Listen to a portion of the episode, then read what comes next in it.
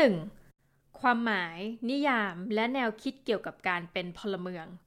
หัวข้อประกอบไปด้วย ความหมาย นิยามของความเป็นพลเมือง แนวคิดเกี่ยวกับความเป็นพลเมือง วัตถุประสงค์ สามารถเข้าใจถึงความหมายของความเป็นพลเมืองในเบื้องต้นได้ สามารถเข้าใจในแนวคิดที่เกี่ยวข้องกับความเป็นพลเมืองกระนำบท ในบทแรกของการเรียนวิชาการเป็นพลเมือง เราจะมาทำความเข้าใจกับความหมาย นิยามของความเป็นพลเมือง ทั้งนี้คำว่าพลเมืองย่อมจะมีความหมายที่แตกต่างจากคำว่าประชากร ซึ่งเมื่อมีการอธิบายถึงประชากร มักจะเป็นการอธิบายในลักษณะของสถิติ เช่นจำนวนประชากรที่อาศัยอยู่ในประเทศไทยจำนวนของประชากรผู้สูงอายุในประเทศญี่ปุ่น แต่อย่างไรก็ตามเมื่อเราพูดถึงคำว่าพลเมือง จะพบว่าคำว่าพลเมืองมีขอบเขตที่แคบมากกว่าคำว่าประชากร นั่นเป็นเพราะว่าไม่ใช่ประชากรทุกคนที่จะได้รับสิทธิ์ในการเป็นพลเมืองในรัฐนั้นๆ นอกจากการเรียนรู้ถึงความหมายของพลเมือง ในบทที่หนึ่งนี้ เราจะพูดถึงกฎหมายที่เกี่ยวข้องกับความเป็นพลเมืองโดยตรง ยกตัวอย่างเช่น การที่บุคคลคนหนึ่ง จะได้รับมาซึ่งความเป็นพลเมือง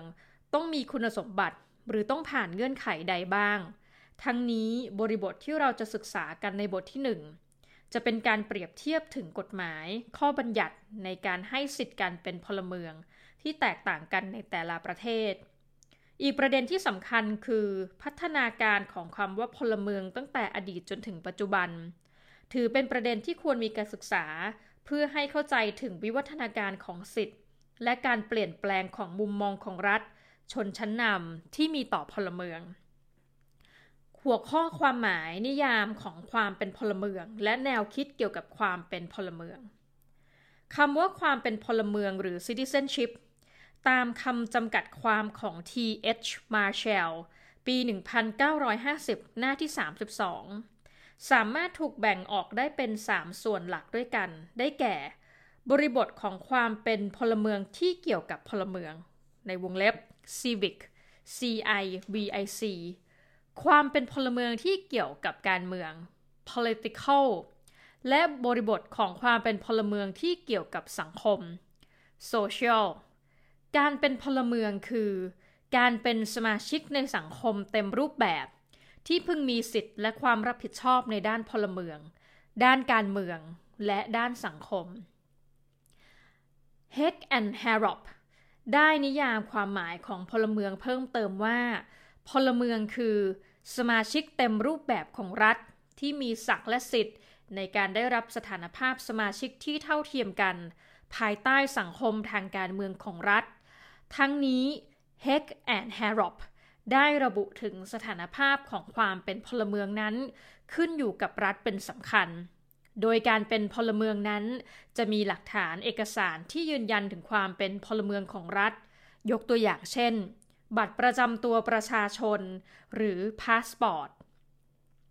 ลำดับที่ 2 บริบทของความเป็นพลเมืองที่เกี่ยวกับพลเมือง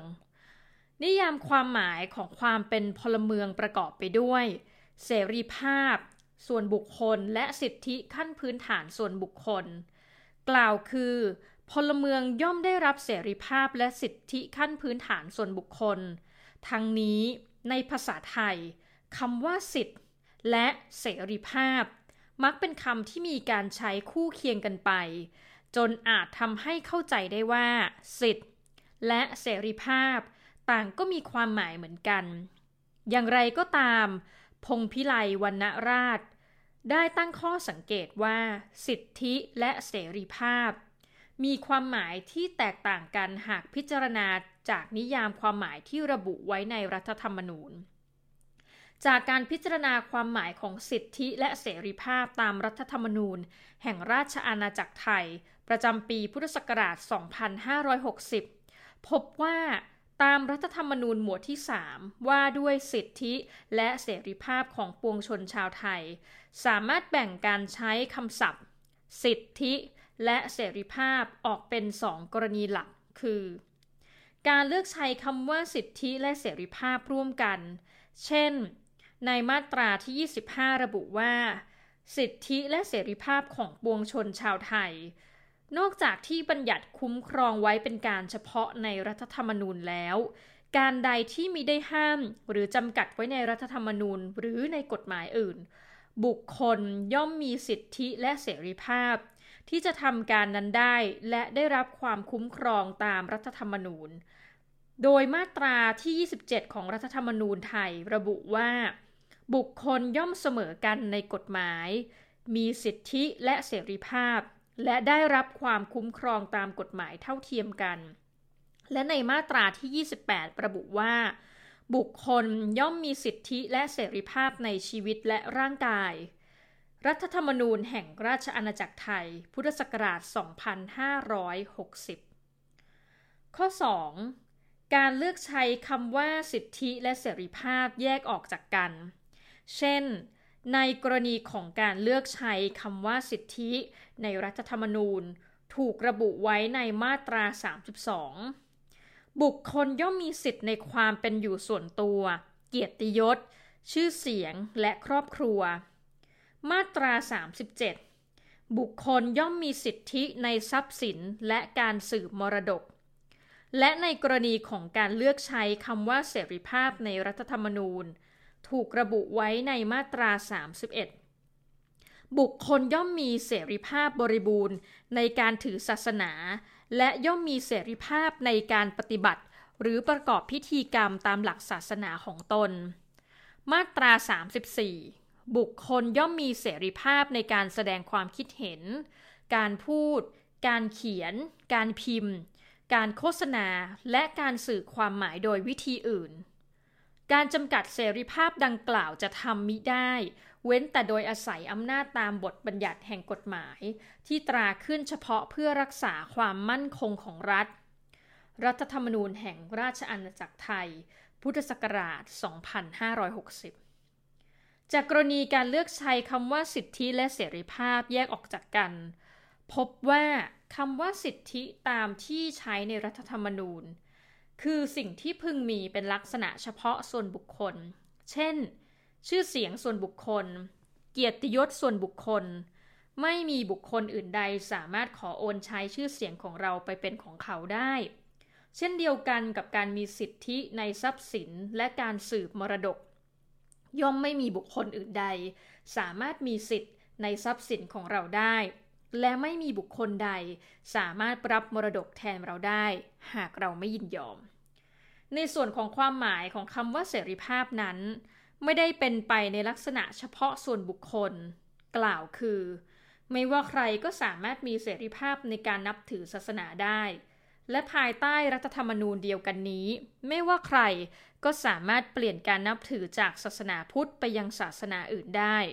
หรือแม้กระทั่งเปลี่ยนจากศาสนาพุทธไปเป็นศาสนาคริสต์และกลับมานับถือศาสนาพุทธอีกครั้ง ก็ย่อมสามารถทำได้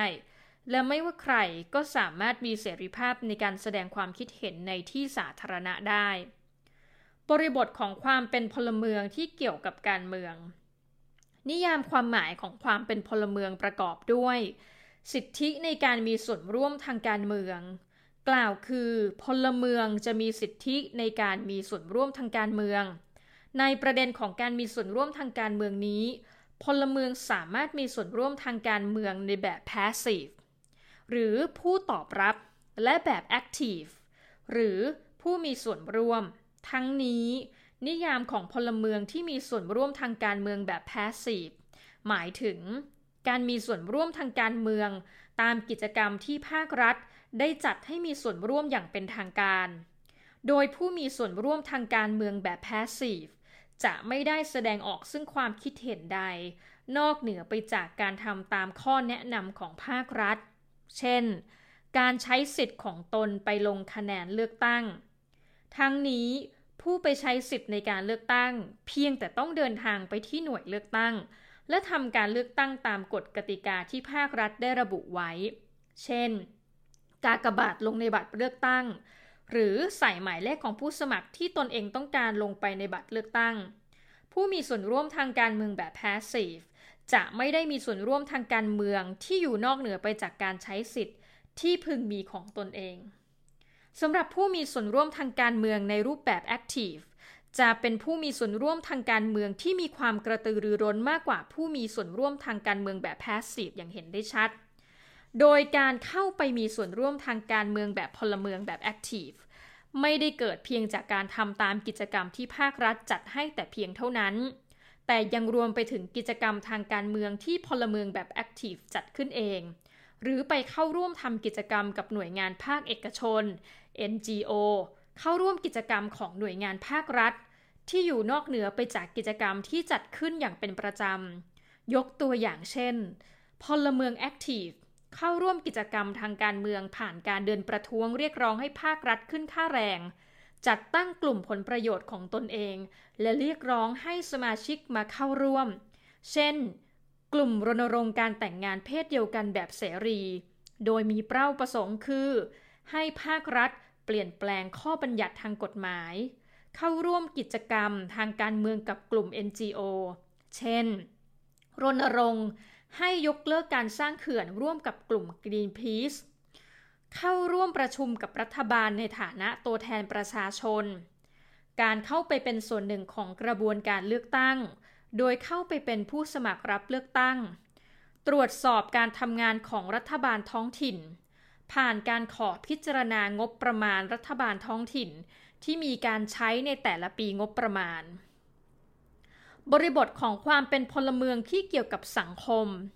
นิยามความหมายของความเป็นพลเมืองประกอบไปด้วย สิทธิในการได้รับสวัสดิการจากภาครัฐ ทั้งสวัสดิการทางด้านเศรษฐกิจ การรักษาความปลอดภัย การศึกษา และสังคม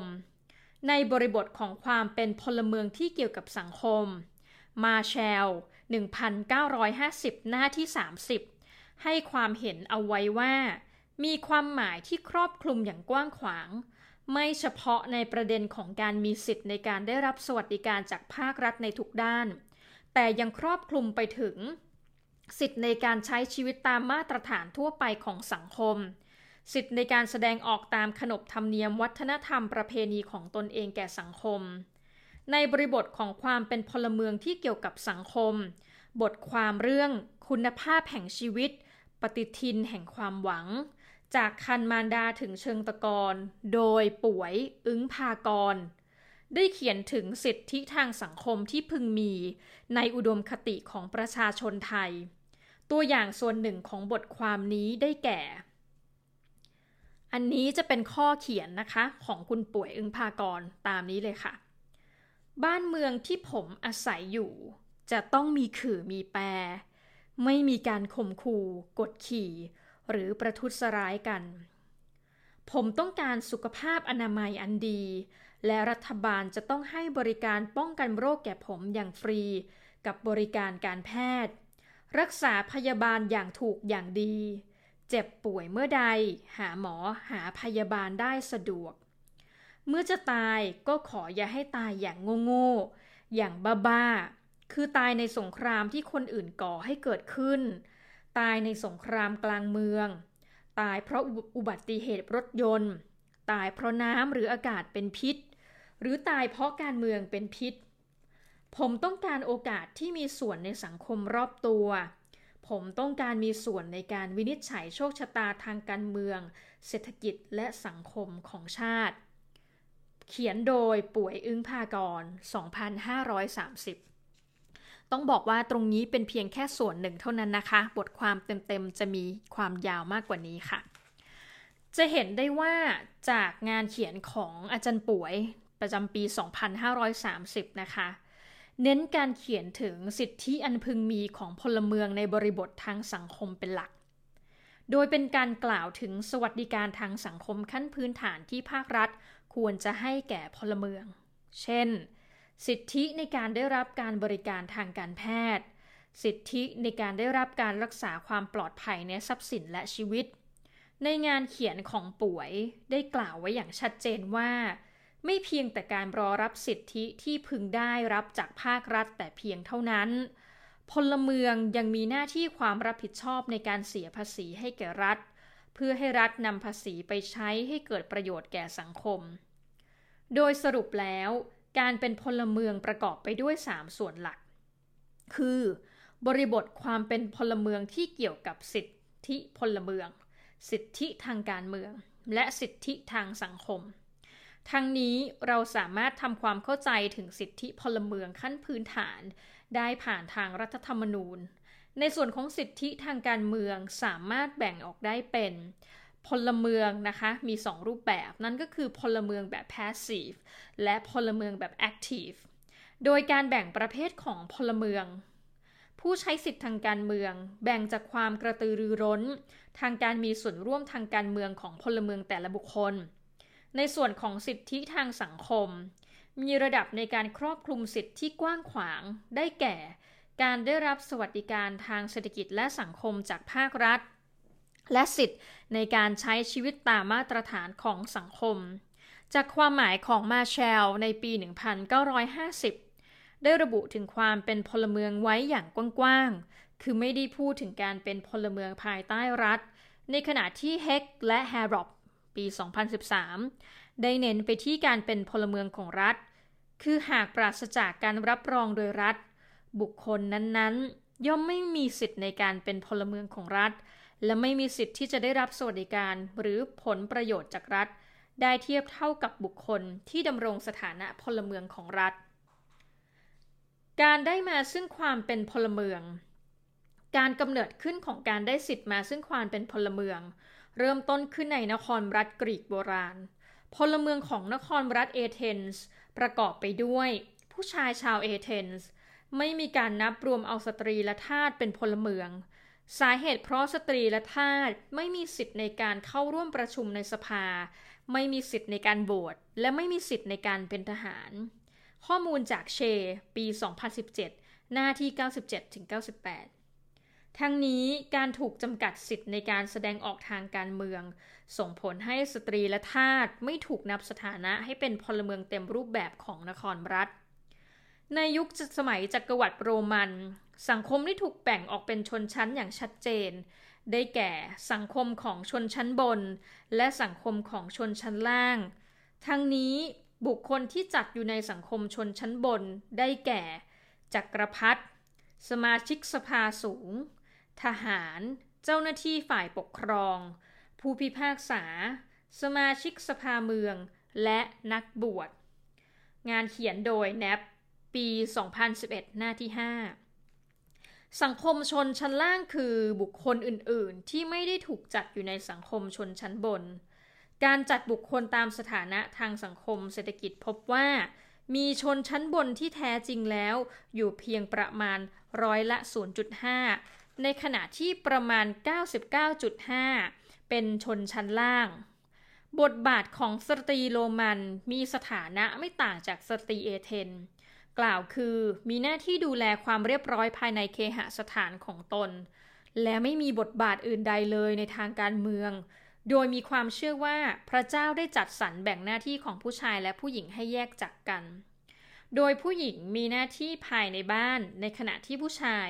มีหน้าที่ความรับผิดชอบนอกบ้านทั้งหมด คริสโซสตรอม และไซงานจากแนปปี 2011 หน้าที่ 53 ตามหลักทางกฎหมาย เราพบว่าสามารถแบ่งการได้รับรองสัญชาติของบุคคลจากรัฐ ตามการกำเนิดออกเป็นสองรูปแบบได้แก่ จูโซลีสะกดคือ J U S S O L I จูโซลีหมายถึงการเกิดภายในดินแดนของประเทศหนึ่งๆ ในรูปแบบจูโซลี บุคคลย่อมได้สัญชาติโดยยึดหลักดินแดนที่เกิดเป็นสำคัญ สกอตปี 1930 หน้าที่ 58 ข้อ2จูแซงกุ i นี J U S S A N G U I N I S จูแซงกุ i นี J U S S A N G U I N I S จูแซงกุนีหมายถึงการสืบสันดานโลหิต ในรูปแบบจูแซงกุนีบุคคลย่อมได้สัญชาติผ่านการสืบสายโลหิต ข้อมูลจากสกอตปี 1930 หน้าที่ 58 ทั้งนี้การได้รับสัญชาติในรัฐใดรัฐหนึ่ง เราอาจจะใช้หลักจูโซลีเป็นหลัก หรือใช้จูแซงกุนีเป็นหลักสามารถกระทำได้นะคะ หรือใช้ทั้งจูโซลีและจูแซงกุนี ในประเทศฝรั่งเศส การได้รับสิทธิ์ในการเป็นพลเมือง ยึดหลักจูโซลีทั้งนี้เด็กที่เกิดในประเทศฝรั่งเศส จะได้รับสิทธิ์ในการเป็นพลเมืองฝรั่งเศส ถึงแม้จะไม่มีบิดามารดา หรือบิดามารดาเป็นบุคคลไร้สัญชาติ หรือเกิดในประเทศฝรั่งเศส โดยมีบิดาหรือมารดาอย่างน้อยคนใดคนหนึ่งเกิดในฝรั่งเศส จะได้รับสิทธิ์ในการเป็นพลเมืองฝรั่งเศส ข้อมูลจาก The Law Library of Congress ปี 2012 หน้าที่ 1 ในส่วนกรณีของประเทศเยอรมนีนะคะ การได้รับสิทธิ์ในการเป็นพลเมืองยึดหลักจูแซงกุยนีเป็นหลัก กรณีที่จะได้รับความเป็นพลเมืองของเยอรมันเนี่ย บุตรจะต้องเกิดจากผู้ปกครองที่เป็นเยอรมันสำหรับกรณีอื่นๆ เด็กจะได้รับสิทธิ์ในการเป็นพลเมืองเยอรมันก็ต่อเมื่อ บิดาหรือมารดามีถิ่นที่พักอาศัยประจำอยู่ในประเทศเยอรมนี เป็นระยะเวลาอย่างน้อย 8 ปี นอกจากนี้ บิดาหรือมารดาจะต้องมีใบอนุญาต ให้สามารถอาศัยอยู่ในเยอรมนี หรือประเทศในสหภาพยุโรปแบบถาวร หรือเป็นพลเมืองของประเทศสมาชิกสหภาพยุโรปนะคะข้อมูลจาก The Law Library of Congress ปี 2012 หน้าที่ 1 ถึง 2 ในส่วนกรณีของประเทศกรีซ การได้รับสิทธิ์ในการเป็นพลเมืองยึดสองหลักค่ะ ก็คือทั้งจูโซลีแล้วก็จูแซงกุนีโดยเด็กจะได้รับสิทธิ์ในการเป็นพลเมืองประเทศกรีซก็ต่อเมื่อ 1. มีบิดาหรือมารดาเป็นคนกรีกนะคะโดยยึดหลักจูแซงกุนีหรือข้อ2นะคะเด็กเกิดในกรีซโดยบิดาหรือมารดาเกิดในประเทศกรีซและอาศัยอยู่เป็นการถาวรในประเทศกรีซหรือเด็กเกิดในประเทศกรีซโดยไม่ได้ถือสัญชาติอื่นใด หรือเด็กถือกำเนิดในกรีซโดยไม่มีสัญชาติ ในประเด็นนี้นะคะ ยึดหลักจูโซลีข้อมูลจาก The Law Library of Congress ปี 2012 หน้า 2 นอกเหนือไปจากการได้มาซึ่งการเป็นพลเมืองโดยการเกิดแล้ว บุคคลย่อมสามารถเป็นพลเมืองของรัฐใดรัฐหนึ่งผ่านเงื่อนไขอื่น ๆ เช่น การแปลงสัญชาติหรือการโอนสัญชาติ ภาษาอังกฤษเรียกว่า naturalization naturalization N A T U R A L I Z A T I O N naturalization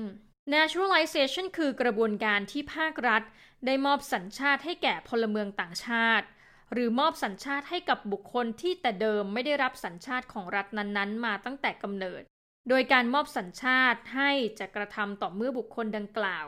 มีคุณสมบัติครบตามข้อกำหนดของรัฐ โดยปกติแล้ว naturalization จะเกิดขึ้นหลังจากที่พลเมืองต่างชาติได้อยู่อาศัยในรัฐ จนได้รับสิทธิ์เป็น permanent resident หรือ PR นะคะ permanent resident หรือสิทธิ์สามารถอยู่อาศัยภายในรัฐได้อย่างถาวร แต่ยังไม่ได้รับสิทธิ์ที่เทียบเท่ากับพลเมืองนะคะ หลังจากการได้ดำรงสิทธิ์ permanent resident หรือ PR มาจนครบระยะเวลาที่กำหนดนะบุคคลดังกล่าวอาจมีสิทธิ์ในการขอสัญชาติเป็นพลเมืองของรัฐได้นะคะ ข้อนี้อาจจะต้องกล่าวเพิ่มเติมนิดนึงว่าหลังจากที่เราเป็น PR มานะคะ การที่จะได้สิทธิ์ในขั้นต่อไปเป็นพลเมืองเนี่ยบางรัฐนะคะ ยกตัวอย่างเช่น United Kingdom นะคะหรือว่าสหราชอาณาจักรนะคะ หรือว่าสหรัฐอเมริกาเนี่ยจะมีการทดสอบนะคะเหมือนกับวัดแววความเป็น citizen นะคะ ดังนั้นเราก็จะต้องมี condition นะคะหรือมีเงื่อนไขบางอย่างที่จะต้องผ่านไปก่อนเนาะที่จะได้สิทธิ์นะคะ ผ่านกระบวนการ naturalization ข้อที่ 2 นะคะ เราสามารถที่จะได้สิทธิ์ในการเป็นพลเมืองผ่านการแต่งงานค่ะ การแต่งงานเนี่ยถือเป็นอีกวิธีการหนึ่งที่สามารถให้บุคคลมีสิทธิ์ในการได้รับสัญชาติตามคู่สมรส ในทางปฏิบัตินะคะ มีบุคคลต่างชาติสมรสเพื่อให้ได้มาซึ่งสัญชาติ เกิดเป็นธุรกิจรับจ้างสมรส โดยสามารถเลือกคู่สมรสผ่านในหน้า แต่อย่างไรก็ตาม ในสหรัฐอเมริกาหากพบว่ามีการสมรสหลอก เพื่อให้ได้มาซึ่งสิทธิ์ในการอยู่อาศัยในประเทศ จะต้องถูกดำเนินคดีนะคะ และก็เป็นเช่นนี้ในหลายประเทศทั่วโลกนะคะ ที่ผ่านมามีเหตุการณ์ที่มีผู้ถูกดำเนินคดีจากการรับจ้างอำนวยความสะดวกในการสมรสหลอก ให้แก่ผู้ที่ต้องการเข้ามาอย่างประเทศ งานจากคายนะคะปี 2016 ข้อ 3. การลงทุนซื้อความเป็นพลเมือง citizenship by investment citizenship by investment ในบางกรณีรัฐบาลต้องการสร้างรายได้ให้แก่รัฐ โดยการยื่นข้อเสนอให้แก่กลุ่มผู้มีทรัพย์สินสูงจากทั่วโลกเข้ามาถือสัญชาติ โดยการถือสัญชาติอื่นอาจก่อให้เกิดประโยชน์ในหลากหลายด้าน อาทิเช่น ประโยชน์ทางด้านภาษี ประโยชน์ทางด้านความปลอดภัย ประโยชน์ในด้านการลงทุน ในปี 2017 มีประเทศมากกว่า 24 ประเทศที่ยื่นข้อเสนอให้พลเมืองต่างชาติ ลงทุนในรัฐผ่านทางการลงทุนในอสังหาริมทรัพย์ พันธบัตรรัฐบาล การลงทุนในธุรกิจ เพื่อแลกไปกับการกรุยทางไปสู่การเป็นพลเมืองของรัฐ ข้อมูลจาก AP News เดือนเมษวันที่ 16 ปี 2017 ข้อมูลจาก World Economic Forum พบว่าในบางกรณีเมื่อมีการลงทุนการซื้อความเป็นพลเมือง ผู้ลงทุนจะต้องอาศัยอยู่ในรัฐตามระยะเวลาที่กำหนด และจะยังไม่ได้รับสิทธิ์การเป็นพลเมือง จนกว่าจะถึงระยะเวลาที่ภาครัฐได้กำหนดไว้ ยกตัวอย่างเช่น ในประเทศที่มีชื่อว่า Antigua and Barbuda สะกดดังนี้นะคะ A N T I G U A Antigua and A N D Barbuda B A R B U D A โดยผู้ลงทุนนะคะ จะต้องลงทุนเป็นจำนวนทั้งสิ้น 250,000 เหรียญสหรัฐ และจะต้องเข้าอยู่อาศัยในแอนติกัวแอนบาบูดาเนี่ย เป็นระยะเวลาอย่างน้อย 5 วันในทุก 5 ปี ข้อดีก็คือว่าผู้ลงทุนสามารถได้รับสิทธิ์ในการเป็นพลเมืองได้ทันที ในขณะที่ในทางตรงกันข้ามนะคะ กรณีของประเทศฝรั่งเศส ผู้ลงทุนจะต้องลงทุนเป็นจำนวนเงินสูงมากถึง 10 ล้านยูโร และจะต้องใช้ระยะเวลาถึง 5 ปีด้วยกันกว่าจะได้รับสิทธิ์ในการเป็นพลเมืองนะคะข้อมูลจาก Meyer นะคะปี 2016 ถึงแม้ว่าการซื้อความเป็นพลเมืองเนี่ยจริง ๆ แล้วจะส่งผลดีในแง่ของการสร้างกระแสรายได้ให้กับภาครัฐนะคะและส่งผลดีต่อผู้ที่ต้องการได้รับสิทธิประโยชน์ทางภาษี ความปลอดภัย โอกาสในการลงทุน อย่างไรก็ตามเนี่ย ประเด็นการซื้อสิทธิ์ความเป็นพลเมืองถือเป็นที่ถกเถียงในแง่ของความเหมาะสม ในกรณีของประเทศเมาตาซึ่งเป็นหนึ่งในประเทศที่อยู่ในสหภาพยุโรปนะคะเมาตาเนี่ยพลเมืองของประเทศราวร้อยละ 53 ไม่เห็นด้วยกับรัฐบาลเลย ที่จะมอบสิทธิ์ในความเป็นพลเมืองให้กับนักลงทุนต่างชาตินะคะ นอกจากประเด็นเรื่องความเหมาะสมแล้ว ยังต้องตั้งคำถามถึงเรื่องความมั่นคงของรัฐด้วย เพราะนักลงทุนที่ซื้อสิทธิ์ในความเป็นพลเมืองอาจเป็นผู้กระทำผิดกฎหมายจากรัฐอื่นๆ นะ เช่น การฟอกเงิน การย้ายทรัพย์สินที่ได้มาจากการคอร์รัปชัน หรือทรัพย์สินที่ได้มาจากการทำธุรกรรมที่ผิดกฎหมาย อันหนึ่ง รัฐย่อมจะมีพลเมืองของรัฐ และบุคคลที่ไม่ใช่พลเมืองของรัฐอาศัยอยู่ ทั้งนี้บุคคลที่อาศัยอยู่ภายในรัฐ ยังสามารถถูกแบ่งย่อยออกเป็นหลายประเภทอันได้แก่ economic migrant e c o n o m i c economic migrant M I G R A N T economic migrant หรือภาษาไทยคือผู้อพยพทางด้านเศรษฐกิจ ผู้อพยพทางด้านเศรษฐกิจ ความหมายของ economic migrant คือบุคคลที่ย้ายถิ่นฐานออกจากประเทศบ้านเกิดของตนเองด้วยเหตุผลทางเศรษฐกิจ ผู้อพยพในรูปแบบนี้เรายังไม่นับว่าเป็นผู้ลี้ภัย เหตุผลเพราะว่าเราสามารถเดินทางกลับไปยังประเทศของตนเองได้ โดยปราศจากซึ่งความหวาดกลัว แต่ที่อพยพไปยังประเทศอื่น เพราะความต้องการให้ชีวิตเนี่ยได้รับโอกาสที่ดีขึ้น อันนี้เป็นข้อมูลจาก Amnesty International ปี 2017 คำที่ 2 นะคะ alien a l i e n alien a l i e n หรือคนต่างด้าว คนต่างด้าวคือบุคคลที่ไม่ใช่พลเมืองของรัฐที่ตนเองพำนักอาศัยอยู่นะคะ อันนี้เป็นข้อมูลจาก IRS Internal Revenue Service นะคะของสหรัฐอเมริกา คำถัดไป undocumented alien undocumented alien U N D O C U M E N T E D นะคะ undocumented alien A L I E N คนต่างด้าวที่ไร้เอกสารอธิบาย บุคคลที่เข้ามายังรัฐอื่น โดยไม่มีเอกสารแสดงตัวตน และไม่ได้รับอนุญาตให้เข้ามายังรัฐ หรือบุคคลที่เข้ามายังรัฐอย่างถูกต้องตามกฎหมาย แต่อาศัยอยู่ในรัฐจนเกินกำหนดวีซ่า ข้อมูลจาก Internal Revenue Service หรือว่า IRS คำถัดไปนะคะ expat e x p a t e x p a t expat คนต่างด้าว ในปัจจุบันนะคะ ไม่มีคำแปลอย่างเป็นทางการของ expat ทั้งนี้ expat เนี่ยถือเป็นบุคคลที่ไม่ได้อยู่ในบ้านเกิดเมืองนอนของตนเอง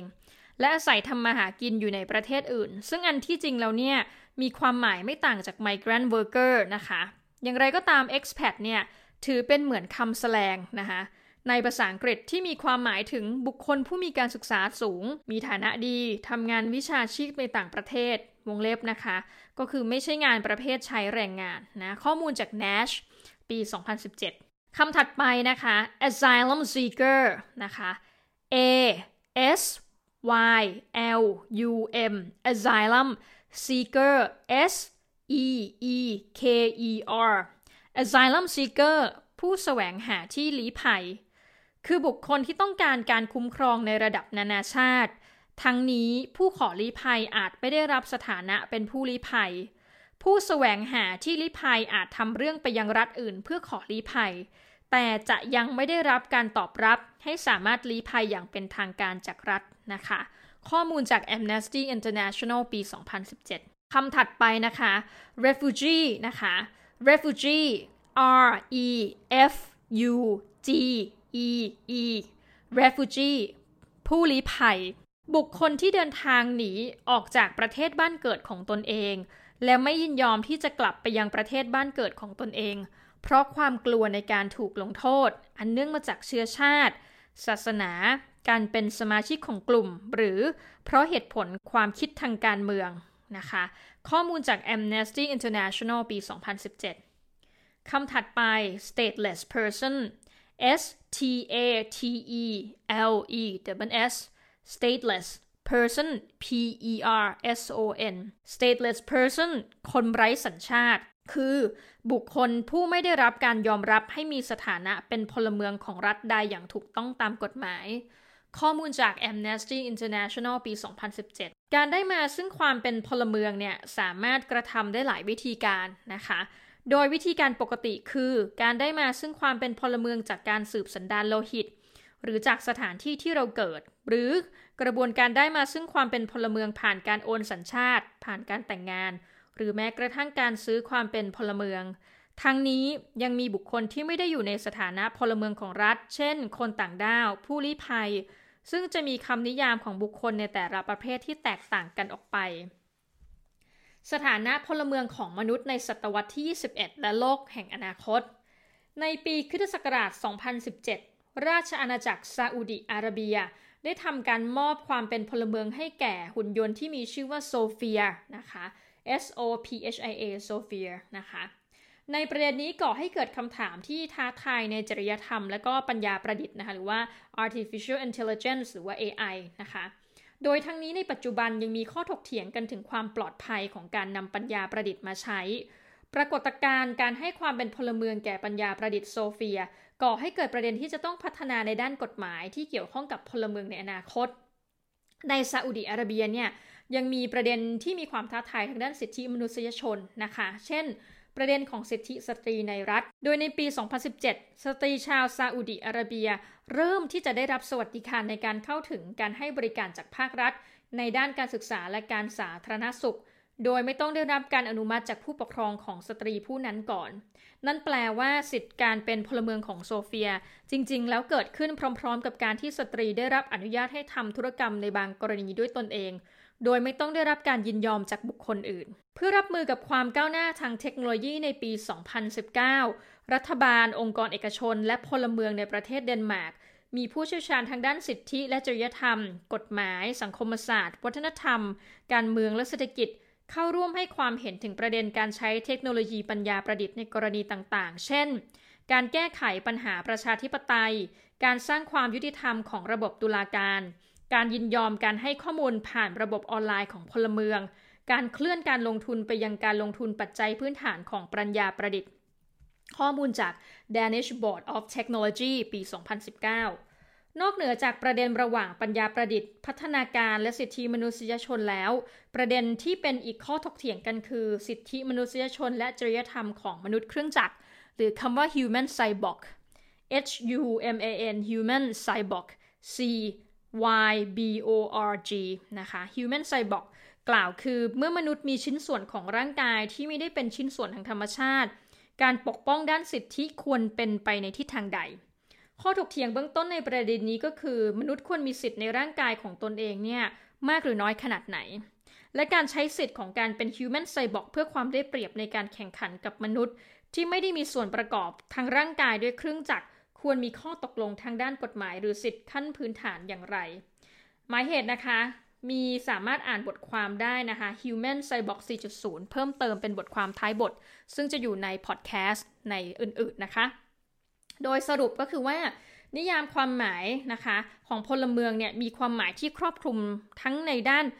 บริบททางด้านพลเมืองเองนะคะในประเด็นเรื่องสิทธิเสรีภาพส่วนบุคคล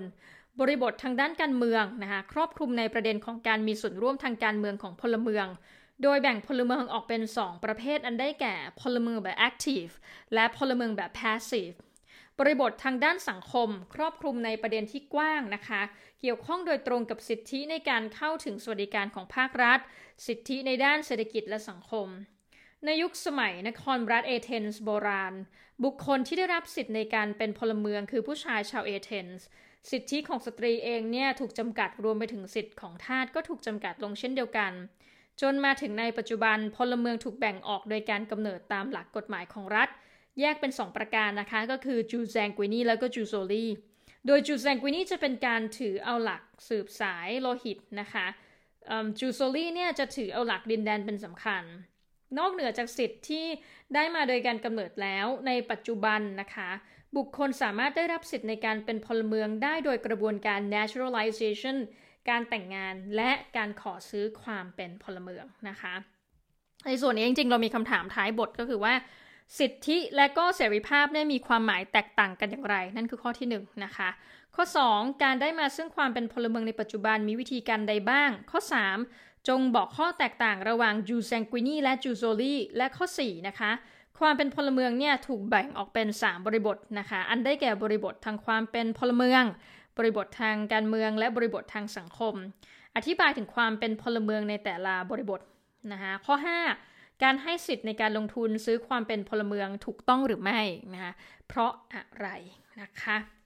ทั้งนี้ก็ถือว่าเป็นอันจบบทที่1นนะคะ ซึ่งหลังจากบทที่ 1 เนี่ย จะมีบทความนะคะ ซึ่งเราก็ทำเป็นพอดแคสต์แยกเป็นตอนๆ ได้แก่บทความเรื่อง Human Cyborg 4.0 นะคะ พูดถึงเรื่องการลี้ภัยทำไมเข้าถึงเลือกที่จะหนี Memory Startup ด้านความตายนะคะ อันนี้ก็จะเป็นบทความท้ายบทที่ 1 แล้วก็มีบทความเรื่องโลกหลังยุค 4.0 นะคะ โลกหลังยุค 4.0 ทั้งหมดนี้นะคะ จะเป็นบทความท้ายบทที่ 1สำหรับวันนี้บทที่ 1 ของเราก็จบลงเพียงเท่านี้ ขอบคุณและสวัสดีค่ะ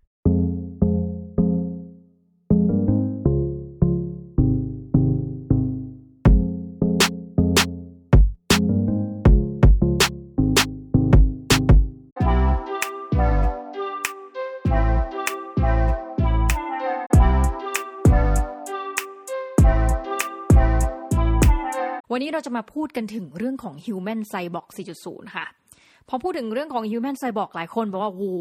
มันเหมือนกับเรื่องราวของโลกในอนาคตเลยนะคะ ที่มันมีอะไรก็ไม่รู้ที่เกี่ยวกับคนนะที่เกี่ยวกับคำว่าไซบอร์กนะไซบอร์กนี่มันก็น่าจะคล้ายกับคำว่าไซเบอร์เนาะดังนั้นมันน่าจะเกี่ยวข้องกับคำว่าเทคโนโลยีเนาะทีนี้เราจะพากันไปดูว่าเอ้ยจริง ๆ แล้วเนี่ย human cyborg ที่ว่าเนี่ยนะคะ มันมีมาตั้งนานแล้วเนาะ และหลายคนเนี่ยเหมือนกับเป็นแฟนคลับนะในกรณีนี้ แล้วเดี๋ยวเราจะไปดูกันว่าเฮ้ยมันมีประเด็นอะไรที่สามารถเกิดขึ้นได้ในโลกแห่งอนาคตที่เกี่ยวข้องกับ Human Cyborg บ้างค่ะ เอาละค่ะคำถามแรกที่เราจะมาพูดถึงเนาะอาจจะเป็นคำถามเชิงปรัชญาสักนิดนึงนะคะ ที่เราถามว่าเฮ้ยมนุษย์เนี่ยมีสิทธิ์ในร่างกายของตัวเองมากขนาดไหน เอออยากรู้ด้วยว่าท่านผู้ฟังรู้สึกว่าตัวเองมีสิทธิ์ในร่างกายมากขนาดไหนค่ะ บางคนบอกว่าคำถามนี้มันง่าย เอ้าเราก็จำเป็นที่ต้องมีสิทธิ์ในร่างกายของเราสิ เพราะว่าเราไม่รู้ว่าจะเอาสิทธิ์นี้ไปให้กับใครใช่ไหมคะแต่มันมีคำถามหนึ่งที่อาจจะต้องทำให้เราฉุกคิดในกรณีนี้นะคะน้องมีชอบยกตัวอย่างมากนะคะ เรื่องราวของ สตรีผู้อยากจะทำแท้งนะคะ หลายท่านเป็นผู้ชายฟังอยู่แต่ว่าโอเค ไม่เป็นไรเนาะเราลองไปเปิดใจฟังเรื่องราวของผู้หญิงนะแล้วอาจจะเป็นไม่ว่าจะเป็นความทุกข์หรือความสุขของผู้หญิงเนาะแต่สิทธิ์ในการทำแท้งเนี่ยมันเป็นประเด็นเรื่องราวแห่งข้อถกเถียงเยอะแยะมากนะคะโดยเฉพาะอย่างยิ่งในกรณีของประเทศไทยซึ่งเป็นประเทศเมืองพุทธนะคะเราจะมีกฎข้อหนึ่งอยู่แล้วใช่ไหมเรื่องของประเด็นในการห้ามฆ่าสัตว์นะหลายคนก็จะไปตีความว่าเฮ้ยถ้าเราเป็นชาวพุทธดังนั้น คือต้องนับว่าลูกบุตรในครรภ์เนี่ยนะคะถือเป็นสิ่งมีชีวิตนะคะหรือว่าจริงๆทางการแพทย์ก็จะนับว่าเฮ้ยกี่สัปดาห์นะที่จะนับได้ว่าตรงเนี้ยตัวอ่อนเริ่มที่จะมีปฏิกิริยานะเคลื่อนไหวนู่นนี่นั่นเนาะอะโอเค ข้อที่หนึ่งนะคะเราอยากรู้ว่าทุกท่านน่ะคิดว่าแม่นะคะมนุษย์แม่เนี่ยสตรีผู้มีครรภ์เนี่ยมีสิทธิ์ในร่างกายของตัวเองขนาดไหนนะคะช้อยแรกนะคะถ้าบอกว่าสตรีคนนั้นเนี่ย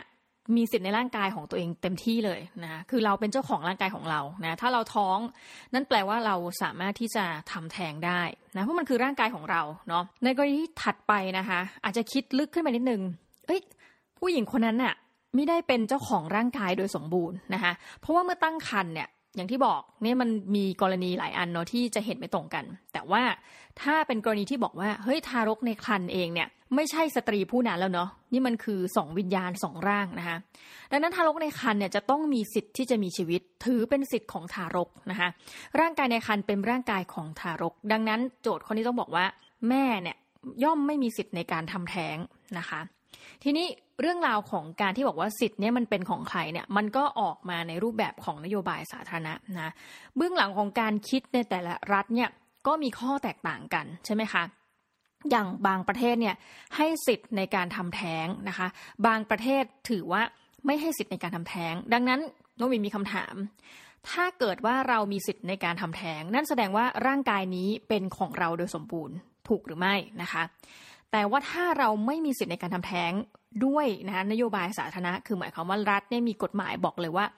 ห้ามทำแท้งไม่ว่าจะเป็นกรณีที่ห้ามทำแท้งแบบ completely คือทุกกรณีห้ามทำหรือให้ทำแท้งได้บางกรณีอะเช่น ถ้าเกิดลูกในคันแบบโอกาสที่จะเป็นคันเป็นพิษนะคะมารดาอาจจะมีความเป็นอันตรายเนาะหรือบุตรในคันมีโอกาสที่จะเป็นผู้พิการนะคะ หรือถูกมารดาถูกข่มขืนเนาะอันนี้ สมมติรัฐให้สิทธิ์นะแต่ว่ายกเว้นในกรณีสิทธิ์อื่น ๆคำถามถัดมาคือนั่นแปลว่าเฮ้ยจริง ๆ แล้วเนี่ยตกลงแล้วเราเองไม่มีสิทธิ์ในร่างกายของเราใช่ไหม และสิทธินั้นกลับกลายเป็นว่าตกเป็นของรัฐถูกไหม เพราะผ่านกฎหมายนะคะ อันนี้ก็เป็นคำถามที่น่าจะให้ไว้คิดเนาะเพราะว่าในกรณีถัดไปเราจะเข้าเรื่องนะพูดถึงเรื่องราวของคำว่า human cyborg นะคะ ทีนี้นิยามของคำว่าไซบอร์กเนี่ยนะคะ C Y B O R G นะคะ แบบที่เข้าใจง่ายที่สุดเลยนะคะภาษาอังกฤษเขาบอกว่าไซบอร์กเนี่ยมันก็คือ part human นะคะ part machine นะคะคือส่วนหนึ่งของร่างกายเนี่ยเป็นร่างกายมนุษย์จริงๆนะคะมนุษย์ที่มีชีวิตเนาะและอีกส่วนหนึ่งเนี่ยเป็นเครื่องจักรนะคะเป็นอุปกรณ์หรือเครื่องกลนะในที่นี้เราขอแปลแมชชีนเป็นหลายๆอย่างเนาะเป็นทั้งเครื่องจักรอุปกรณ์เครื่องกล เพราะว่าอย่างนี้หลายคนถ้าบอกว่านึกถึงคำว่าแมชชีนเราจะนึกถึงแบบ เครื่องจักรที่เป็นเครื่องจักรเครื่องจักรเลยเนาะแต่ว่านี่ค่ะนักวิชาการเขาก็เถียงกันเยอะมากว่าเฮ้ยตกลงเราจะนับว่าอะไรเนี่ยมันเป็นไซบอร์กนะอะไรเนี่ยไม่เป็นไซบอร์กกลุ่มหนึ่งคือนับแบบละเอียดมาก กลุ่มนี้บอกว่า เอ้ย ผู้พิการทางสายตานะคะ ที่ใช้ไม้เท้ายันเนาะเป็นอุปกรณ์ในการเคลื่อนไหวตัวเอง คือจะไปไหนเนี่ย นี่ถือเป็นอีกอวัยวะหนึ่งไปแล้วนะคะ ในการแบบใช้ไม้เท้า ไม้เท้านั่นน่ะทำให้ผู้พิการสายตาคนนั้น เป็นมนุษย์ไซบอร์กในทันทีนะจะเห็นได้ว่าพอบอกว่าเฮ้ยถ้าไม่เท้าเป็นไซบอร์กได้แสดงว่าเราจะแปลคำว่าเครื่องจักรเครื่องกลเนี่ย เอ๊ะ มันก็อาจจะดูต่างกันมากเนาะตรงนี้อาจจะเป็นคำแค่ว่าอุปกรณ์ใช่ไหมถ้าเกิดบอกว่าโอ้โหเครื่องจักรนี่เรานึกถึงอะไรที่มันแบบไฮเทคมากๆอะ่ะ แต่ว่าไม้เท้าก็ก็เป็นเหมือนกับแท่งแท่งหนึ่งเนาะขึ้นมา ทีนี้เขาบอกว่าอะถ้านับกรณีของผู้พิการนะคะดังนั้นเหมือนกันเลยนะคะ คนที่สวมแว่นตา เอ้ยเราก็เป็นมนุษย์ไซบอร์กอย่างน้องหมีแบบ สมมติวันหนึ่งน้องหมีสวมแว่นตาเอ้ยเราก็เป็นมนุษย์ไซบอร์กน่าตื่นเต้นมากเลยนะคะ หรือกรณีผู้พิการทางการได้ยินนะที่ใช้เครื่องฟังเสียงอะก็ถูกนับได้เหมือนกันว่าเป็นมนุษย์ไซบอร์กนะคะ คือนอกจากนี้มันมีอันนี้คือกรณีที่แบบเหมือนเราจำเป็นเนาะอย่างคนที่ใส่แว่นเนี่ยคือเขาจำเป็นต้องใส่แว่นเขาถึงใส่ถูกไหมเพราะสายตาอาจจะมีปัญหาทางสายตาเนาะเช่นเดียวกันกับเรื่องของไม้ค้ำนะคะ หรือว่าผู้พิการที่ต้องใช้เครื่องช่วยฟังเนาะแต่มันจะมีอีกกรณีหนึ่งที่เหมือนกับว่าเราเลือกที่จะเป็นไซบอร์ก ไปเลยอะ่ะนั่นก็คือเราเลือกที่จะสวมใส่อุปกรณ์คอมพิวเตอร์ที่สามารถสวมใส่ได้นะแบบเหมือน wearable tech อะค่ะ อุปกรณ์เหล่านี้ได้แก่อะไรบ้าง ถ้าเกิดใครยังจำได้เนาะยังแบบพวก Google Glass อะไรอย่างเงี้ย นั่นก็อาจจะนับว่า เฮ้ย เราได้กลายเป็นมนุษย์ไซบอร์กณขณะที่เราสวมใส่ wearable tech เหล่านี้นะคะ ดังนั้นคือแบ่งเป็น 2 อันนะคะ อันนึงคือเหมือนกับ by chance อันนึงก็คือ by choice เนาะทีนี้ ข้อถกเถียงเนี่ยเราขอมาคุยเพิ่มเติมในกรณีที่เกิดขึ้นจริงนะคะ แล้วก็จริง ๆ แล้ว องค์กรสหพันธ์ทางกีฬาก็ยังคิดตรงนี้ว่าให้มันเป็นประเด็นที่เกี่ยวข้องกับจริยธรรม และก็ยังพูดกลางเนาะยังไม่มีกฎกลางที่จะบอกว่าให้เราจะหาทางออกในกรณีนี้ได้อย่างไรนะคะ กรณีหนึ่งเกิดขึ้นกับนักกีฬาที่มีชื่อเสียงมากนะคะ ต้องบอกยิ่งมากเลยเป็นชาวแอฟริกาใต้นะผิวขาวเนาะชื่อคุณออสการ์พิสโตเรียสถ้าเกิดใครบอกว่าชื่อนี้คุ้นเพราะเขาเป็นหลายอย่างมาก เขาเป็นนักกีฬาวิ่งที่แบบดังมากนะคะ ก็คือวิ่งเก่งหน้าตาดีนะคะเขาพิการทางขาเนี่ยทั้งสองข้างนะคือขาแบบไม่มีขาเลยนะคะ แล้วก็ใช้เครื่องช่วย แล้วเขาก็ยังมีชื่ออันนี้ไม่ใช่ชื่อเสียงละชื่อเสียนะคะ เพราะว่าเขาถูกกล่าวหานะแต่เขาปฏิเสธเนาะว่าเป็นผู้ฆาตกรรมแฟนสาวของเขา คือเรื่องมันยาวมากนี่คือเล่าได้เป็นแบบอีก episode หนึ่งเพราะว่าเขาบอกว่าเขาไม่ได้ตั้งใจ คือเขาเป็นผู้ยิงนั่นแหละ แต่ว่าเขานึกว่าเธอเป็นโจรนะคะ แต่ว่าเหมือนกับยิงหลายนัดอะไรเงี้ย ในที่สุดก็ถูกศาลพิพากษาจำคุกนะคะในระยะเวลาไม่ถึงปีเนาะ แต่ว่าก็อันนี้ตัดไปวันนี้เราไม่ได้มาพูดถึงประเด็นเรื่องส่วนตัวนะคะวงเล็บพูดไปละนิดหนึ่งเนาะ เอาล่ะ ทีนี้เรื่องของเรื่องก็คือว่าออสการ์เนี่ยเป็นนักกีฬาใช่ไหมคะ แต่ว่าขาที่เขาใช้เนี่ยขาเทียมเนี่ยมันค่อนข้างที่จะพิเศษนิดหนึ่งขาเนี่ยทำมาจากคาร์บอนไฟเบอร์ และมีการพัฒนานะคะ โดยบริษัท คือมันก็เลยรู้สึกว่าเฮ้ยขาเขาเนี่ยพอใส่แล้วเนี่ย มันก็เหมือนเป็นรูปแบบตัวเท้าเนี่ยมันงอนโค้งขึ้นมาก็เลยมีคำถามว่า เอ๊ะ การที่เขาใส่ขาเทียมแบบนี้ซึ่งมีราคาสูงเนาะ แล้วได้รับการพัฒนามาโดยเฉพาะสำหรับเขาเนี่ย มันทำให้ออสการ์เนี่ย ได้เปรียบในการเข้าแข่งขันกีฬามากกว่าคนอื่น ๆ หรือเปล่า อันนี้น่าคิดนะคะ อย่างที่ผ่านมาออสการ์นี่คือได้เหรียญทองอะไรนี่เยอะมากสำหรับกีฬาพาราลิมปิก และในที่สุดนะ เขาเนี่ยได้สิทธิ์ในการไปคัดเลือกแข่งขันเข้า แข่งกีฬาโอลิมปิก ถือเป็นผู้พิการที่แบบไม่มีขาทั้งสองข้างคนแรกนะคะที่ได้สิทธิ์คัดเลือกแข่งขันในกีฬาโอลิมปิกโอเค ถึงแม้ว่าจะไม่ได้เหรียญอะไรกลับมาบ้านแต่คุณต้องนึกภาพนะว่าออสการ์พิสโตเรียสผู้ที่ไม่มีขาทั้งสองข้างนะคะ ใส่เครื่องมือนี้นะคะ ขาเทียมที่ทำมาจากคาร์บอนไฟเบอร์ และไปแข่งกับบุคคลทั่วไปนะในกีฬาโอลิมปิก ซึ่งต้องบอกว่ากรณีความโค้งงอนของขาเนี่ยแหละ มันทำให้เกิดคำถามว่าเฮ้ย แล้วคนอื่นๆนะที่แบบขาไม่ได้มีทรงนั้นน่ะการแบบเป็นสปรินต์นะการวิ่งแบบขึ้นกระโดดหรืออะไรเงี้ย มันได้เปรียบกว่าจริง ๆ หรือเปล่า คือคำตอบก็พูดกลางๆค่ะว่าณปัจจุบันเนี่ยมันก็ยังเหมือนกับอีหลักอีเหลือว่าจะจัดการกับเรื่องราวของประเด็นนี้อย่างไรนะคะ มีกรณีหนึ่งนะคะ คือนอกจากออสการ์ซึ่งเราบอกว่าอาจจะเป็นกรณีที่เขาต้องมีอะอุปกรณ์เนี่ยเพื่อช่วยเหลือเขาเนาะในการเดินเหิน ถ้าไม่นับเรื่องการแข่งขัน แต่มีมนุษย์ที่อย่างที่บอกค่ะ จงใจในการที่จะกลายเป็น human cyborg นะเขาคนนั้นที่แบบโด่งดังมากก็คือศาสตราจารย์เควินวอริกนะคะ จริงๆ ไม่แน่ใจว่าควรจะอ่านยังไงนะ เพราะนามสกุลคือวอร์วิกนะคะแต่ว่ามันมีเมืองเมืองหนึ่งในอังกฤษที่ชื่อว่าวอริกนะเราก็ขออนุญาตอ่านเป็นวอริกไปเลยคุณเควินวอริกเนี่ยเป็นศาสตราจารย์ประจำมหาวิทยาลัยเรดดิ้งนะคะซึ่งก็เป็นเมืองเมืองหนึ่งเนี่ยที่อยู่ไม่ไกลมากจากลอนดอนนะอยู่ในสหราชอาณาจักรเขาเองเนี่ยทำการฝังไมโครชิป นะคะ ไว้ในบริเวณแขนของเขาเฮ้ยเอาเข้าจริงเนี่ยเหมือนเขาบอกเลยว่า เอาจริงๆเลยเนาะคล้ายๆกับเป็นศาสตราจารย์สติเฟื่องนะผู้แบบอินเรื่องนี้มากนะเกี่ยวกับเรื่อง cyber cyborg ทั้งหลายเนี่ยแล้วก็เหมือนกับเอาตัวเองเนี่ยเป็น guinea pig นะคะก็คือเป็นหนูทดลองในการทำการทดลองของตัวเองซะเลยนะคะ เขาก็ฝังไว้ปุ๊บในแขนของเขาโดยที่เจ้าไมโครชิปเนี่ยสามารถทำอะไรได้หลายอย่างมากนะ คือเขาสามารถควบคุมคอมพิวเตอร์ได้นะคะ เปิดปิดไฟก็ได้นะคะ ปรับเครื่องทำความร้อนพวกฮีเตอร์ค่ะจากระยะไกลได้ เป็นไงทุกท่านพอฟังแล้วแบบเอ้ยน่าตื่นเต้น แล้วจริงๆเนี่ยกิจกรรมมนุษย์ไซบอร์กเนี่ยมีหลากหลายไปกว่านั้นนะคะนี่คือเห็นภาพคร่าวๆนะเหมือนกับมีรีโมทอยู่ที่ตัวนะในหลายกรณีเนี่ยคุณจะเดินทางไปยังต่างประเทศเนี่ยขึ้นเครื่องบินเนาะเวลาเราที่พอนึกออกไหมเวลาต้องมีการสแกนบัตรอะไรพวกเนี้ยใช่ไหมคะแบบบัตรโดยสารเพื่อที่จะให้ประตูเปิดนะอย่างบางหลาย ๆ ที่เดี๋ยวนี้เขาไม่ใช้แรงงานมนุษย์และเราจะสแกนเข้าสแกนออกต่อมอเนี่ยเราก็ใช้ตัวตัวเครื่องสแกนเนาะทีนี้บางคนก็ปริ้นออกมา บางคนก็ใช้มือถือใช่ไหมแล้วก็เปิดในอีเมล แล้วก็สแกนเนาะแต่บางคนคือยิ่งไปกว่านั้นแบบ ฉันขี้เกียจเปิดมือถือฮะฉันขี้เกียจทำการสแกนโดยต้องมีอุปกรณ์อื่น ใช้ร่างกายตัวเองซะเลยนะ ฝังชิปไว้เนาะแล้วก็ใช้แขนนี่แหละตืดแล้วก็ผ่านเข้าไปได้ คือมีคนที่ทำอย่างนี้จริง ๆ ดังนั้น ในอนาคตอะค่ะเราก็จะบอกว่ามันต้องมีเรื่องราวของกฎหมายที่ต้องอัปเดตจริง ๆ นะ ถึงที่จะต้องแบบรองรับคนที่จะกลายเป็นมนุษย์ฮิวแมนไซบอร์กที่อาจจะมีจำนวนเพิ่มขึ้นเรื่อยๆนะคะ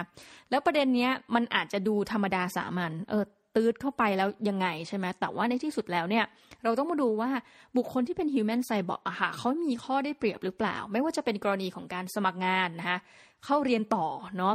หรือว่าสิทธิ์ในฐานะพ่อแม่ที่จะเปลี่ยนบุตรตัวเองอะ่ะให้กลายเป็นมนุษย์ไซบอร์กนะเพราะว่าอย่างกรณีของอาจารย์วอริกอะ่ะเขาไปคอนวินให้ภรรยาเขากลายเป็นมนุษย์ไซบอร์กไปด้วยนะคะคืออย่างเงี้ยเราก็รู้สึกว่ามันจะมีความหลากหลายมากขึ้นเรื่อยๆ ดังนั้นต้องบอกอย่างหนึ่งว่าอนาคตนะคะ เรื่องพวกกฎหมาย นอกจากเรื่องกฎหมายสตาร์ทอัพนะ กฎหมายพวกปัญญาประดิษฐ์เนี่ยน่าจะเป็นเรื่องที่สำคัญมาก ๆ โดยเฉพาะประเด็นที่ sensitive ที่เกี่ยวข้องกับจริยธรรม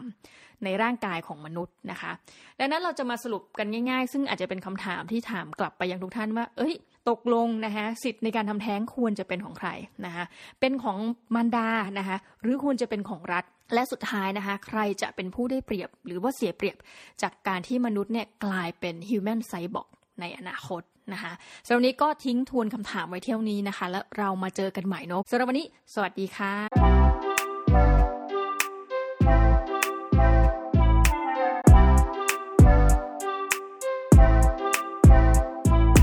วันนี้จะมาพูดถึงเรื่องราวของการลี้ภัยค่ะ อาจจะดีเลย์ไปสักนิดนะคะสำหรับในหลาย ๆ กรณี แต่ว่าเราก็ยังอยากที่จะมานั่งคุยกันถึงประเด็นนี้นะคะ การลี้ภัยทำไมเขาถึงเลือกที่จะหนีนะคะ ต้องบอกอย่างนี้ค่ะบนโลกใบนี้เนี่ยยังมีคนที่อยากจะลี้ภัยออกจากบ้านเกิดเมืองนอนของตนเองเนี่ยไปยังประเทศอื่นเป็นจำนวนไม่น้อยเลยนะคะ สาเหตุที่เขาอยากจะลี้ภัยเนี่ยก็อาจจะมาจากเหตุผลทางการเมืองนะคะเหตุผลทางชาติพันธุ์ ศาสนา เพศสภาพและก็อื่นๆนะคะในปัจจุบันข้อมูลจาก UNHCR นะซึ่งย่อมาจาก The United Nations High Commissioner for Refugees นะคะซึ่งต้องบอกว่า ประเด็นไหนก็ตามที่เกี่ยวกับผู้ลี้ภัยจะเป็นหน้าที่ของ UNHCR ส่วนหนึ่งนะคะในการดูแล เราพบว่าโลกใบนี้มีบุคคลที่พลัดถิ่นมากถึง 70.8 ล้านคนอ้นั่นเท่ากับประชากรบวกเพิ่มด้วยเนาะของคนไทยทั้งประเทศเลยนะคะ หรือว่าใน 70.8 ล้านคนเนี่ยคำนวณมาแล้วนะคะ จะถือว่าเป็นจำนวนประชากรทุกๆ 110 คน บนโลกใบนี้จะมีผู้พลัดถิ่น1คนนะคะ โดยจำนวนนี้แบ่งออกเป็น 41.3 ล้านคนนะคะเป็นบุคคลผู้พลัดถิ่นในประเทศนะคะหรือว่า internally displaced people นะคะ25.9 ล้านคนเป็นผู้ลี้ภัยนะ refugee นะคะ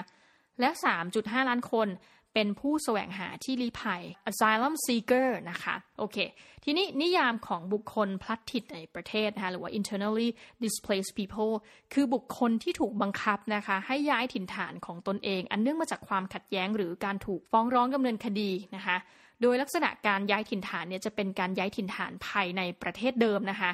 คือแบบย้ายจากจุดหนึ่งไปอีกจุดหนึ่ง แต่ว่ายังอยู่ในประเทศเดิมนะคะเช่น การย้ายถิ่นข้ามจังหวัดข้ามอำเภอนะคะสำหรับ คำนิยามของผู้ลี้ภัยค่ะมาแล้วนะคะ refugee คือบุคคลผู้หนีจากสภาวะสงครามนะคะความรุนแรงความขัดแย้ง หรือการถูกฟ้องร้องดำเนินคดี ความแตกต่างระหว่างบุคคลพลัดถิ่นนะคะในประเทศกับผู้ลี้ภัยก็คือว่า ผู้ลี้ภัยเนี่ยทำการลี้ภัยไปยังรัฐอื่นนะคะมีการข้ามเขตดินแดนของรัฐเดิมเพื่อไปแสวงหาความปลอดภัยเนาะ โดยสถานะของผู้ลี้ภัยจะนะคะได้รับการคุ้มครองภายใต้กฎหมายระหว่างประเทศนะคะสำหรับผู้แสวงหาที่ลี้ภัยนะคะหรือว่า asylum seeker นะคะอันนี้จะมีความใกล้เคียงกัน refugee คือผู้ลี้ภัย ส่วนผู้แสวงหาที่ลี้ภัยคือ asylum seeker ผู้แสวงหาที่ลี้ภัยคือนะคะผู้ที่ทำการขอลี้ภัย แต่กระบวนการขอลี้ภัยนั้นนะคะยังอยู่ระหว่างการพิจารณา slash นะคะหรือว่ายังไม่ได้รับการตอบรับการพิจารณา โดยในทุกๆปีนะคะจะมีผู้คนราวหนึ่งล้านคนเลยนะ จากทั่วโลกที่แสวงหาที่ลี้ภัยค่ะ จากตัวเลขนะคะของ UNHCR พบว่ากว่าร้อยละ 57 ทีเดียวนะคะของผู้ลี้ภัยเนี่ยมาจาก 3 ประเทศหลักได้แก่ซีเรียนะคะ 6.7 ล้านคน อัฟกานิสถาน 2.7 ล้านคนนะคะ และเซาท์สุดาน 2.3 ล้านคน ในส่วนของประเทศที่ให้การรองรับผู้ลี้ภัยมากที่สุด 5 ลำดับแรกนะคะ แล้วว่าต้องมีเซอร์ไพรส์บ้างแหละ เพราะเราคิดถึงประเทศหนึ่งแต่ว่าไม่ใช่นะคะ อันดับที่1เลยคือตุรกีค่ะ 3.7 ล้านคนนะคะอันดับ2คือปากีสถาน 1.4 ล้านคน อันดับที่3นะคะยูกันดานะคะ 1.2 ล้านคน อันดับที่4 5อะก็เป็นอันดับ4ร่วมนะคะ ก็เลยกลายเป็น4 5คือซูดานแล้วก็เยอรมนีค่ะ ประเทศละ 1.1 ล้านคน โดยอย่างนี้นะคะในบรรดาจำนวนผู้ลี้ภัยทั้งหมดกว่าร้อยละ80เนี่ยเลือกที่จะลี้ภัยไปยังประเทศเพื่อนบ้านนะคะ ก็ถ้าเป็นกรณีของประเทศไทย ถ้าเกิดเพื่อนบ้านก็อ่าอย่างเช่น ยกตัวอย่างนะกัมพูชานะเป็นต้น ทีนี้ตัวเลขในปี 2018เขาบอกว่ามีคนกว่า 35,000 คนนะคะที่ถูกบังคับให้ต้องย้ายถิ่นฐานออกจากบ้านพักของตนเองเนี่ยนะคะในทุกๆวันในทุกๆวันนะคะหากเปรียบเทียบตั้งแต่ปี 1995 ถึงปี 2015 เนี่ย เราจะพบว่าจำนวนของผู้พลัดถิ่นเนี่ย เพิ่มมากขึ้นถึง 3 เท่าด้วยกันนะคะ สาเหตุที่ทำให้ผู้พลัดถิ่นมีปริมาณเพิ่มขึ้นเช่นนี้นะคะ เป็นเพราะสภาวะสงครามและความขัดแย้ง ที่เห็นอย่างชัดเจนจริง ๆนะคะ ก็คือสงครามกลางเมืองของประเทศซีเรีย ที่ส่งผลให้ตัวเลขของผู้ลี้ภัยเพิ่มสูงขึ้นอย่างมีในยะสำคัญนะคะ ในส่วนของประเทศไทยเนี่ยเราก็ถือว่าอย่างนี้เอาโค้ดมาเลยนะคะจาก UNHCR นะคะ มีได้เป็นสมาชิกนะคะมีได้เป็นภาคีสมาชิกกับอนุสัญญาว่าด้วยสถานภาพผู้ลี้ภัยปีพุทธศักราช 2494 และพิธีสารปีพุทธศักราช 2510 นะคะอีกทั้งยังไม่มีกฎหมายนะจ๊ะที่ยอมรับการเข้ามาของผู้ลี้ภัย ดังนั้นผู้ลี้ภัยต้องปฏิบัติตามกฎหมายการตรวจคนเข้าเมืองดังเช่นนะคะ ชาวต่างชาติอื่นๆ และนี่ไฮไลท์นะคะภายใต้บริบทดังกล่าว ผู้ลี้ภัยเองสามารถถูกจับกลุ่ม กักกันและเนรเทศออกนอกประเทศได้นะคะอะแต่อย่างไรก็ตามนั้นคือตัวบทกฎหมายเนาะ แต่ว่าในข้อที่จริงแล้วประเทศไทยเองได้ทำการให้ความช่วยเหลือผู้ลี้ภัยชาวพม่านะคะจำนวนราว90,000 คน โดยให้อาศัยอยู่ในค่ายผู้ลี้ภัย ซึ่งมีอยู่ 9 แห่งในประเทศไทยนะคะ ในส่วนของผู้ลี้ภัยบุคคลสัญชาติไทยนะคะ ถึงแม้ประเทศไทยจะไม่ได้ประสบกับปัญหาสงครามกลางเมืองนะคะคือสงครามกลางเมืองเขาจะมีเรทว่าต้องเสียชีวิตกี่คนนะ โดยทั่วไปก็จะเขียนว่าประมาณ 1,000 คนขึ้นไปนะคะ มีได้มีสาร การกีดกันอะไรใด ๆนะคะ ทางศาสนาเพศสภาพ เพราะในประเด็นเหล่านี้เราจะมีการเขียนไว้อยู่แล้วนะว่าพลเมืองไทยเนี่ยได้รับการคุ้มครองผ่านรัฐธรรมนูญทางสิทธิและเสรีภาพขั้นพื้นฐานอยู่แล้วนะคะ อันนี้ไปค้นหาได้จากรัฐธรรมนูญแห่งราชอาณาจักรไทยปี 2560 เลย แต่ว่าเป็นที่สังเกตว่าอย่างนี้แล้วกัน หลังจากเหตุการณ์รัฐประหารนะคูเดอร์ทาในปี 2557 ที่ผ่านมา ปรากฏว่าบุคคลสัญชาติไทยราว100คนนะคะที่ผ่านมา ได้ทำการขอลี้ภัยไปยังประเทศอื่น นี่ข่าวนี้จาก BBC News นะคะโดยในจำนวนนี้เนี่ยได้แบ่งผู้ลี้ภัยออกเป็น 2 กลุ่มนะกลุ่มแรกก็คือผู้ลี้ภัยในประเทศเพื่อนบ้านนะเช่นกัมพูชาที่เราได้คุยกันไปละ แล้วก็ผู้ลี้ภัยที่ไปยังอยู่ประเทศอื่นๆนะโดยจำนวนผู้ลี้ภัยเหล่านี้ มีหลากหลายอาชีพมากนะมีทั้งนักวิชาการนักศึกษานะบัณฑิต นักกิจกรรมทางการเมืองนะแม้กระทั่งนักดนตรีก็กลายเป็นผู้ลี้ภัยนะคะ ทีนี้เราบอกว่าเราหวังว่าบทความนี้นะคะข้อคิดข้อเขียนที่เรามานั่งพูดกันเนี่ยนะคะ จะทำให้ทุกท่านเข้าใจนิยามของผู้ลี้ภัยเนาะผู้แสวงหาที่ลี้ภัย แล้วก็บุคคลพลัดถิ่นคือเข้าใจนิยามความหมายของมันนะคะ มากยิ่งขึ้นเนาะ สุดท้ายนี้นะคะเราขอเป็นส่วนหนึ่งในการเป็นกระบอกเสียงและสนับสนุนให้รัฐบาลไทยแล้วก็ทั่วโลกนะคะทำการปกป้องชีวิตของพลเมืองไทยและพลเมืองทั่วโลกนะคะไม่ว่าเขาหรือเธอจะอาศัยอยู่ในรัฐนั้นๆ หรือไม่ก็ตามนะ แล้วก็มีแฮชแท็กนิดนึงนะ บอกว่าเซฟคุณวันเฉลิมนะคะ วันนี้ขอบคุณมากค่ะ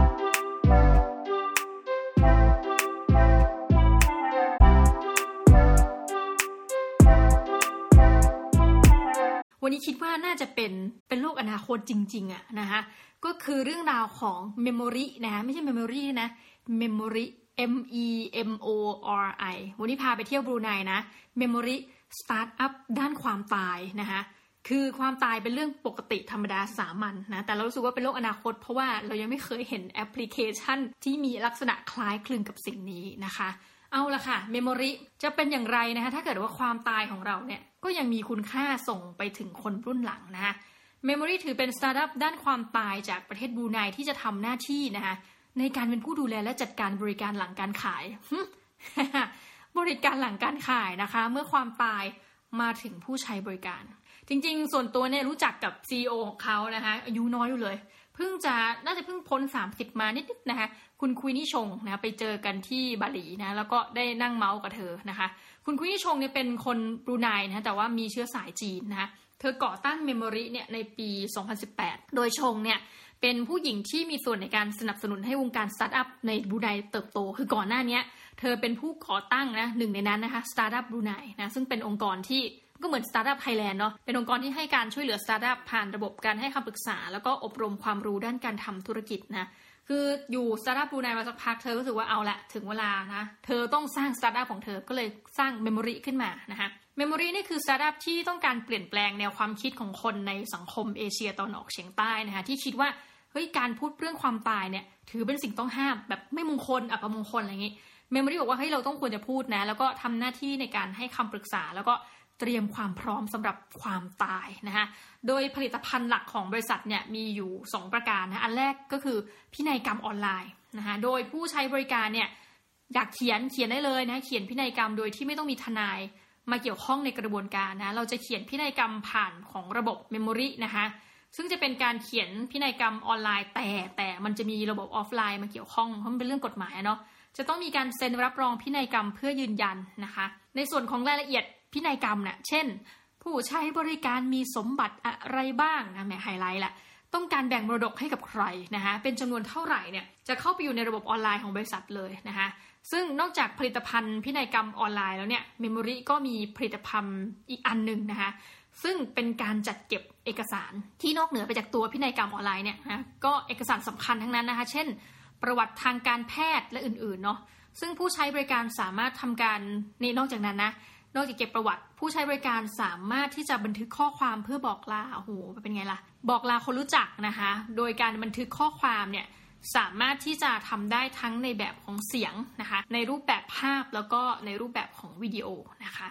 ปัจจุบัน Memori เนี่ยเก่งมากจะบอก Queenie Chong นี่เธอไปทั่วเลยนะ คนไทยหลายคนรู้จักเธอว่าในวงการสตาร์ทอัพเธอไปทั่วจริงเพราะเธอต้องไป pitching นะคะ แข่งขันขอทุน ล่าสุดเนี่ยคือ Memori เนี่ยได้รับทุนแสนเหรียญสหรัฐนะหนึ่งแสนก็ราวสามล้านสามจุดสามอะหรือว่าสามล้านบาทไทยเนี่ยนะคะแล้วก็มีการวางแผนที่จะขยายการให้บริการไปยังประเทศมาเลเซียแล้วก็สิงคโปร์นะคะ ในอนาคตเนี่ย Queenie Chong ก็ วางแผนจะให้ Memori เนี่ยเป็นบริษัทที่ให้บริการในทุกๆ ด้านที่เกี่ยวข้องกับความตายนะคะก็มีการขยายกิจการเนาะเช่นนะคะบริการจัดการงานศพแบบครบวงจรเนี่ยเช่นคุณจะสั่งดอกไม้สั่งโลงศพสั่งได้เลยผ่านระบบออนไลน์นะคะ เพื่อแสดงความรู้สึกว่าเอ้ยเสียใจต่อผู้ที่จากไป แล้วคนที่ไม่ได้เกี่ยวข้องไม่ได้เป็นญาติก็สามารถสั่งดอกไม้ไปได้อย่างเงี้ยเนาะ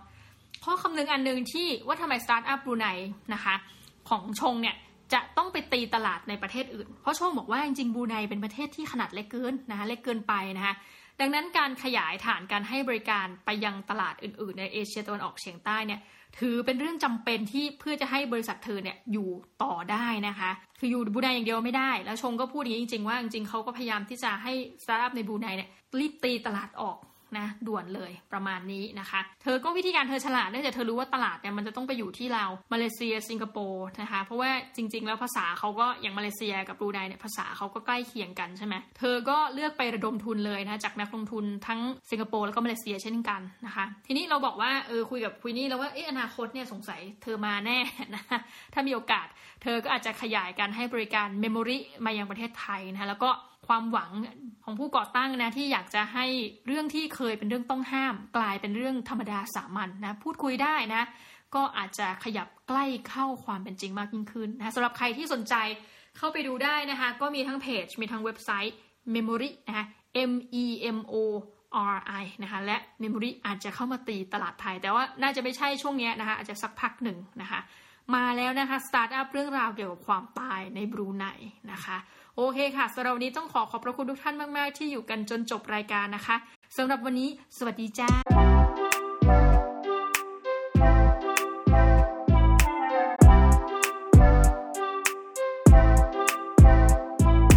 วันนี้จะมาพูดถึงเรื่องราวของโลกนะคะ หลังยุค 4.0 กันนะคะ ก็ไม่ได้พาทุกท่านไปไหนมาก คิดว่าไปญี่ปุ่นนิดๆไปเยอรมันหน่อยๆ แล้วก็อาจจะวกมาถามเรื่องราวเกี่ยวกับประเทศไทยว่าเอ๊ะแล้วเราเอาไงกันต่อนะคะ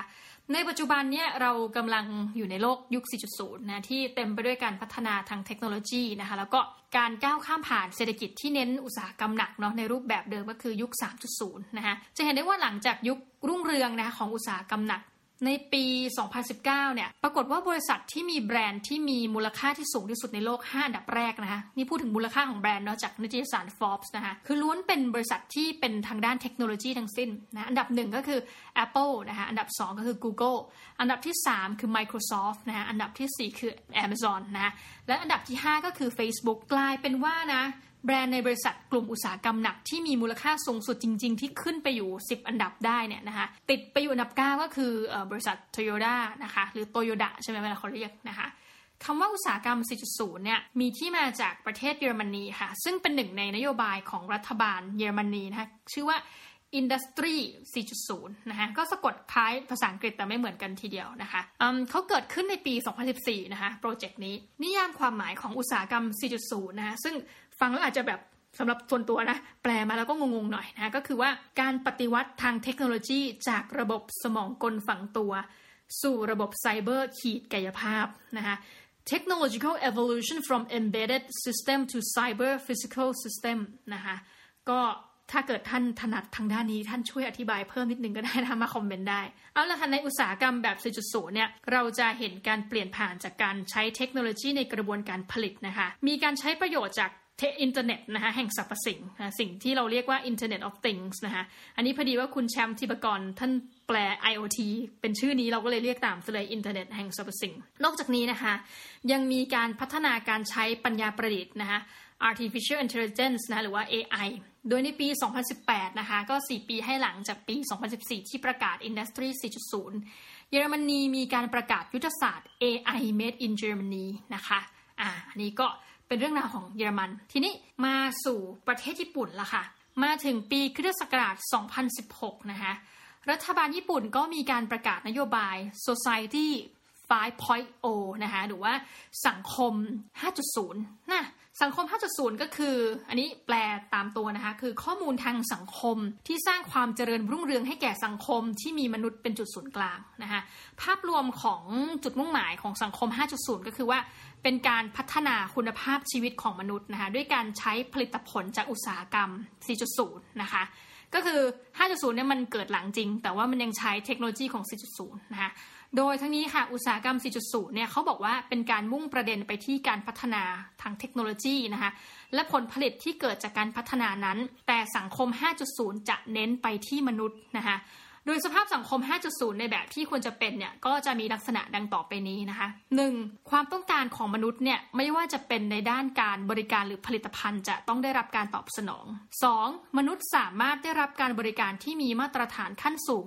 และใช้ชีวิตอยู่ได้อย่างสบายนะคะข้อ 3. ปฏิวัติสังคมที่เราคุ้นชินเนี่ยพัฒนาคุณภาพชีวิตและการอาศัยอยู่ในชุมชนทั้งที่บ้านและที่ทำงานนะคะที่ต้องบอกว่าในอนาคตเนี่ยประเทศต่างๆ ก็จะต้องตื่นตัวในการพัฒนาและสร้างสังคมเพื่อรองรับอุตสาหกรรม 4.0 นะแบบเดียวกับญี่ปุ่นเนี่ยคือถ้าหากว่านโยบายประเทศใดนี่เราลองสังเกตเองเนาะที่ริเริ่มทำและประสบความสำเร็จ จะส่งผลจริง ๆ ค่ะ ให้ประเทศอื่นๆ เกิดการลอกเลียนแบบนโยบาย แล้วก็นำเอามาปรับใช้เฉพาะกับประเทศตัวเองนะคะนี่เรามีกรณีของ ประเทศไทยเนี่ยที่เอาอินดัสทรี 4.0 ของเยอรมันมาปรับเป็นนโยบาย Thailand 4.0 นะหรือว่าประเทศไทย 4.0 ถึงแม้วันนี้จะไม่เห็นภาพของการเปลี่ยนแปลงอันเกิดจากสังคม 5.0 อย่างชัดเจนนะเพราะว่าเราสึกว่าก็ยังอยู่ในจุดเริ่มต้นเนาะเพราะว่าเขายังเหมือนกับเพิ่งเริ่มปี 2016 นะคะแต่ว่าเมื่อใดก็ตามที่นโยบายมีแนวโน้มที่จะประสบความสำเร็จ เราเชื่อว่าญี่ปุ่นเนี่ยจะกลายเป็นต้นแบบแห่งการพัฒนาคุณภาพชีวิตของมนุษย์นะคะให้กับ ประเทศอื่น ๆ ทั่วโลกสำหรับวันนี้ต้องขอลาไปก่อนนะคะทุกท่าน